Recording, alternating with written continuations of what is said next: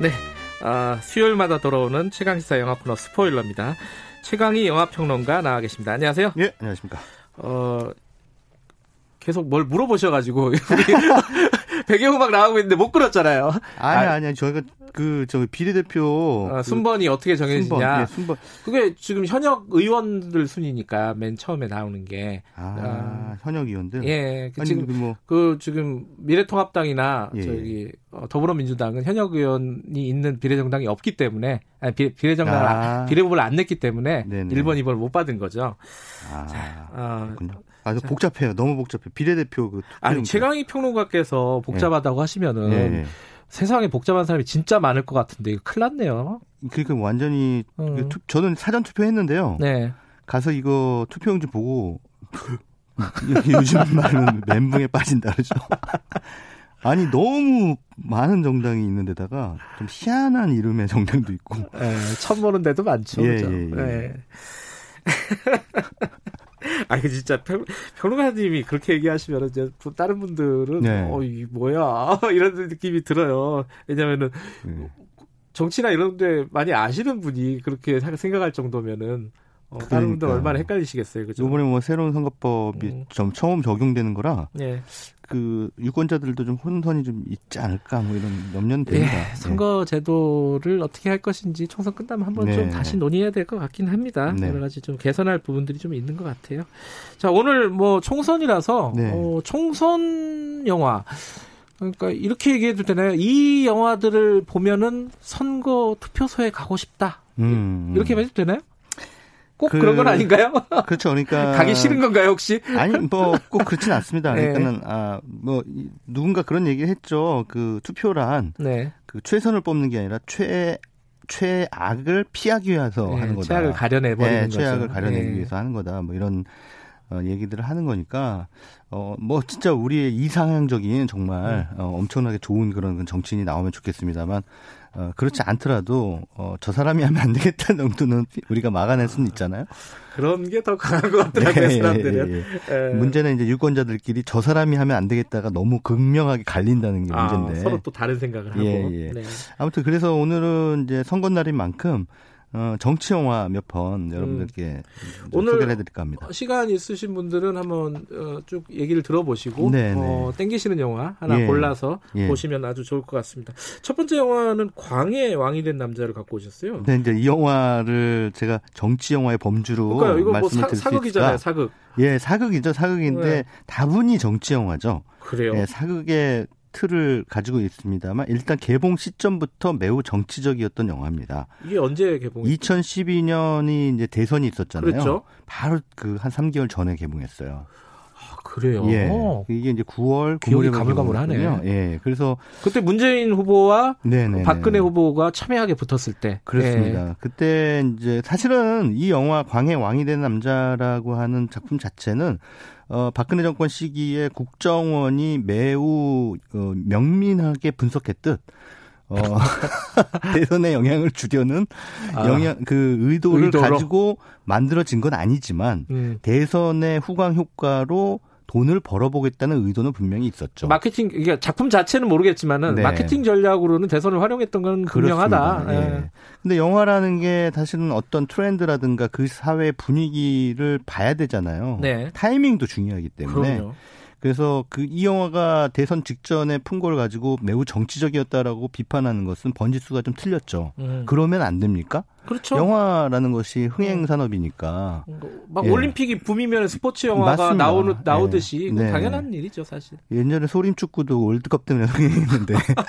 아, 또 레전드죠, 소림 축구는. 예. 오늘 소림 축구 보셔도 됩니다. 예. 그래서 광해 왕이 된 남자는 그 덕분에 뭐 천만 명 이상이 아, 천만 들었군요. 예, 천만이 음. 넘는 흥행 기록을 세웠죠. 이게 사실은 가을 시즌에 네. 아, 개봉해서 천만이 넘은 영화는 어, 이게 첫 최초입니다. 광해 왕이 된 아, 남자. 그 원래 가을이 비수기예요? 비수기예요. 다 예. 놀러 가서 그런가? 음. 아주 큰 비수기는 아닙니다만 음. 어, 관객들이 좀 빠지는. 그러니까 뭐 여름 성수기 지난 맞습니다. 예. 예, 예. 그런 그런 시즌임에도 불구하고 광해 왕이 된 남자는 천만 훌쩍 뛰어넘었다는 거죠. 그건 음. 앞서 말씀드린 것처럼 대선이 다가오니까 아, 관객들은 우리의 리더가 어떤 리더가 됐으면 좋겠다. 정치적 지도자가. 아, 그런 측면에서. 예, 그런 게뭐 음. 뭐 이렇게 의식의 표면 위에 떠 있는 건 아니고 무의식에 잠재의식에 숨어 있는 거죠. 음흠. 어, 뭐 뉴스를 봐도 대선 얘기밖에 안 나오고 하면서 이제 곧 대선이 다가오는구나라고 하면서 이제 광해 왕이 된 남자에서 하나의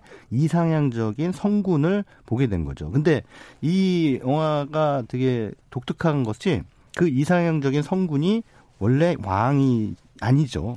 거지였나요? 예. 어, 아니, 거지가 아니고 광대. 광대. 아, 광대, 광대. 예. 아, 예. 하선이라고 하는 광대가 어느 날 이제 그 광해군하고 얼굴이 이제 비슷하게 비슷한 게 아니라 아예 거의 또 똑같이 생겼어요. 그 이병헌 씨가 1인 네, 2역을 한 네. 거죠? 이병헌 네. 씨가 음. 또 1인 2역을 했는데 사실 이 영화는 또 이병헌 씨의 영화 인생에 또 거대한 전환점이 됐죠. 왜냐하면 그 전에 이병헌 씨는 한 번도 사극에 출연한 적이 없어요. 사극이 좀 안 어울릴 것 같다는 네. 선입견이 좀 있었던 것 같아요. 그런데 음. 이제 이 영화로 어, 그 또 왕 노릇, 그러니까 왕 역할과, 음. 그 다음에 또 광대 하선의 역할, 이두 음. 가지 역할을 아주 기가 막히게 잘 어울리게 연기를 연기 했어요. 잘해요, 그죠? 그래서 뭐 어떤 정치인에게 그 이병헌하고 비슷하다. 예. 일, 일, 그러니까 일 빼고는 흠잡을 게 없다. 아, 그런 예, 별명이 예, 예, 예, 예, 예. 그런 별명이 있지 않습니까? 예. 아, 뭐 아무리 뭐 다른 그 어, 스캔들이 있다 할지라도 네. 일은 진짜 기가 막히게 잘하니까. 음, 일 하나는 최고다. 네, 일 하나는 음. 최고다. 그래서 음. 그 정치계 이병헌이라는 별명이 있지 않습니까? 어떤 분이. 음, 누가 누가? 예, 예. 예. 예. 어찌 됐든 그 어, 광해 왕이 된 남자가 이제 어, 보여주는 그 이 하선이라고 하는 인물, 그 가짜 왕이죠 사실. 네. 근데 영화의 그 역설은 그 가짜 왕이 어, 실제로 왕으로서의 이 임무를 수행해 나가는 데 있어서 진짜 왕보다 훨씬 정치를 잘한다는 거예요. 음... 뭐 유명한 대사 있죠. 이 나라가 누구의 나라요? 뭐 이런. 방금 연기하셨습니까? 예, 예, 제가 가끔 가다가 욕심을 내시네 오늘. 아니, 제가 연기하는 평론가라고. 그래서 그 유명한 대사죠. 근데 네. 그거는 굉장히 선언적이죠. 그러니까 뭐 조선 시대라고 하면은 기본적으로 신분제 사회고 왕이 지배하는 사회이긴 합니다만 네. 어, 민주주의적인 가치를 이제 이 영화에 투영을 하고 있다라고 하는 얘기고 네. 또 중요한 건 뭐냐면 서민의 고통을 실제로 체험해서 알고 있는 사람이 정치를 하니 훨씬 더 어, 선정을 베풀 수가 있고 그 백성의 고통을 덜어주기 위한 그런 정치를 한다는 거죠. 음. 그래서 이제 그런 뭐 대동법이 어떤 다른 그, 어, 정책들, 그러니까 친, 백성적인 그러니까 백성들을 위한 그런 정책들을 수행해 나갈 때 오히려 그것을 반대하는 사람들은 또 신하들이죠. 음흠. 여러 가지 정 정리적인 그런 정략적인 이유 때문에 또 왕의 그런 선정을 이렇게 막 방해하고 어 반대하고 하니까 아까 제가 말씀드린 이 나라는 도대체 누구의 나라요? 하는 음. 그런 그 얘기가 이제 나오게 되면서 당시 그 많은 관객들에게 일종의 대리만족, 음흠. 카타르시스를 안겨줬던 거죠. 네. 그래서 이제 이 영화가 흥행의 성공을 거둔 것이 아닌가. 그래서 어, 이 영화의 그 기본적인 흥행 성공 요인은 그 서민, 서민 많은 그 에, 정치인들이 민생, 서민 이거 입에 달고 다니지만 실제로 막상 정치에 입문하게 되고 국회에 입성하게 되면은 이제 말로만이 된다는 얘기죠. 그러니까 음. 말로 많이 된다는 것이 문제인데 그것을 위해서 어 진정성을 가지고 그러한 정책들을 펼쳐 나갈 수 있는 우리 지도자는 누가 될 것이냐라고 음. 하는 질문을 어, 영화가 던졌다 이렇게 볼 수가 있, 겠습니다 그 당시에 어떤 대선 국면 이런 것들도 한번 떠올려 보시면서 네. 어, 이 영화를 보면은 네. 약간 새로운 의미로 네. 읽힐 수도 있다. 정치 영화로서의 네. 광해 그렇게 읽어볼 수도 있다 이런 말씀이신 거고 네. 또 하나 갖고 오신 영화가 아수라인데 이거는 이건 이제 반대. 아니, 저런 정치는 안 된다. 아니 근데 아수라는 조폭 영화 아니었어요? 아니에요. 거기, 아닌가? 아니 조폭이 등장하긴 한데 네. 정확하게 말하면 이제 정치 영화죠. 근데 음. 사실은 한국 영화에서 그두 가지 두 개의 장르는 서로 혼합이 돼 있습니다. 정치와 조폭? 예, 정치와 네. 조폭. 그러니까 뭐 우리나라 현대사에서 사실은 이 두 장르는 뗄래야 뗄 수가 없죠. 실제로도 그렇잖아요. 저 정치인들이 예. 조폭 동원해 가지고 실제로도 뭐 용파리 사건 이런 것도 벌어지고. 예. 예. 근데 이거 이제 옛날에는 그런 일들이 비일비재했잖아요. 네. 지금도 뭐그 조직 폭력배와 이렇게 야합하는 그런 정치인들이 있을까요? 그건 잘 모르겠어요, 저는. 음. 근데 뭐 뉴스에는 적어도 나오진 않죠 그런 얘기들이. 예. 많이 나오지는 않는데 그럼에도 불구하고 최근까지도 뭐 여러분들 기억으로 이 오늘 제가 소개해드릴 아수라라는 영화 말고도 예. 내부자들 같은 영화도 아 거기도 조그 예. 이병헌 씨가 이병헌 씨가 조폭으로 나와서 몰락한 조폭까지 몰락한 조폭이라서 음. 이제 배 이게 자기가 배반당한 거에 대해서 복수를 하잖아요. 예. 예, 예.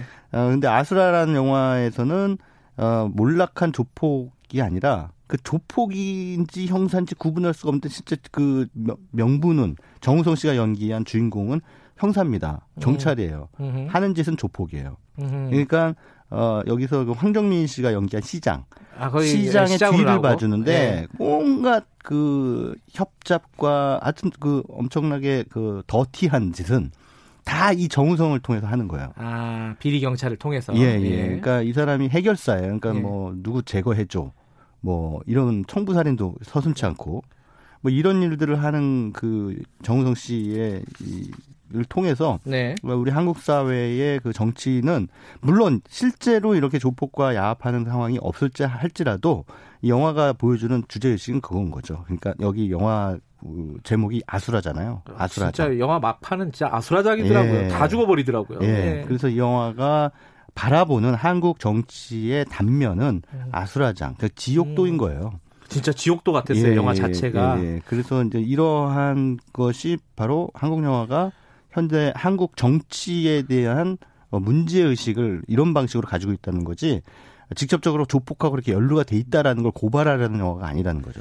저는 이거 극장에서 봤는데 네네. 그때 당시 흥행을 잘 못했다 그러더라고요. 나중에 보니까. 어, 그래도 막 250만 명 정도는 음. 들었는데 아주 잘 된 건 아니죠. 음. 아주 잘 된 건 아닌데 근데 최근에 다시 이 영화가 재조명 받고 있습니다. 음. 그이 영화 말고도 설경구 임시완 씨 나왔던 불안당이라는 영화도 아 불안당 예, 예. 그 흥행 안 됐지 않습니까? 예. 흥행 안 됐는데 나중에 특히나 그 있어요. 그렇죠? 여중생 여고생들에 의해서 어, 재발견되면서 임시완 때문에 그런 거 아니요 설경구 씨 때문에 여중생이 왜 설경구를 너무? 멋있다는 거예요 설경구 씨가 그 영화 속에서 어, 요새 트렌드인가요 설경구 씨가 트렌드예요 요즘에 희한하게 그 어. 나의 그 그런 그 옛날 느낌이 다시 한번 어. 그 부각이 되고 있는데 예.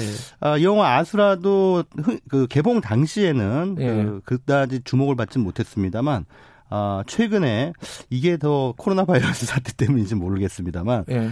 집에서 영화를 봐야 되는 경우가 많지 않습니까? 예, IPTV나 뭐 이런 예, 걸. 그러니까 이제 옛날 영화들 다시 꺼내서 보시는 그렇죠, 거죠. 맞아요. 예. 근데 그러다 보니까 또 재평가되고 재조명되는 그 작품들이 가끔 있는데 예. 이 아수라라는 영화도 바로 그렇습니다. 아 시간이 많지 않아서 어, 이 영화는 다른 영화는 좀 짧게 좀 소개해드리겠습니다. 프로, 프로스트 대 닉슨. 네, 뭐 저희가 한국 영화만 두편 예. 소개를 해드려서 어, 이게 이제 미국 정치 영화인데요. 네. 프로스트 대 닉슨. 여기서 프로스트는 어, 기자죠, 기자. 기자. 예, 예. 예. 근데 이제 한물간 삼류 기자. 예. 방송 진행자입니다. 정확하게 얘기하면. 그리고 음. 닉슨은 여러분들 잘 아시는 미국의 최초로 사임된 음. 임기 도중 사임한 불명예 하차한 대통령.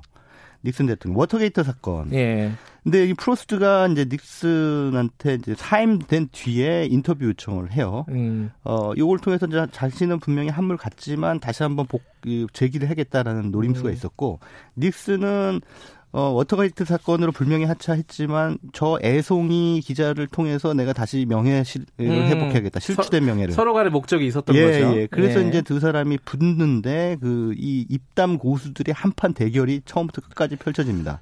저는 기자로서 네. 그런지 이 영화 굉장히 재밌었어요. 정말 재밌어요. 그리고 연기가 정말 예, 예, 예. 너무 기가 막혀가지고. 예, 음. 그렇습니다. 이 프로스트 음. 역할 맡은 배우는 이제 영국 배우고 닉슨 역할 맡은 배우는 미국 배우인데 예. 영국과 미국을 대표하는 연기파 배우들이 또 연기 대결을 펼치는 음. 그런 재미도 볼 수가 있죠. 알겠습니다. 저희 오늘 여기까지만 들어야겠네요. 자, 네. 새 영화 아수라 광해 왕이 된 남자 프로스트 대 닉슨 한번 오늘 시간 되시면은 찾아서 보시면은 오늘 선거 국면에 딱 어울릴 것 같습니다. 여기까지 듣겠습니다. 고맙습니다. 네, 감사합니다. 최광희 영화 평론가였습니다.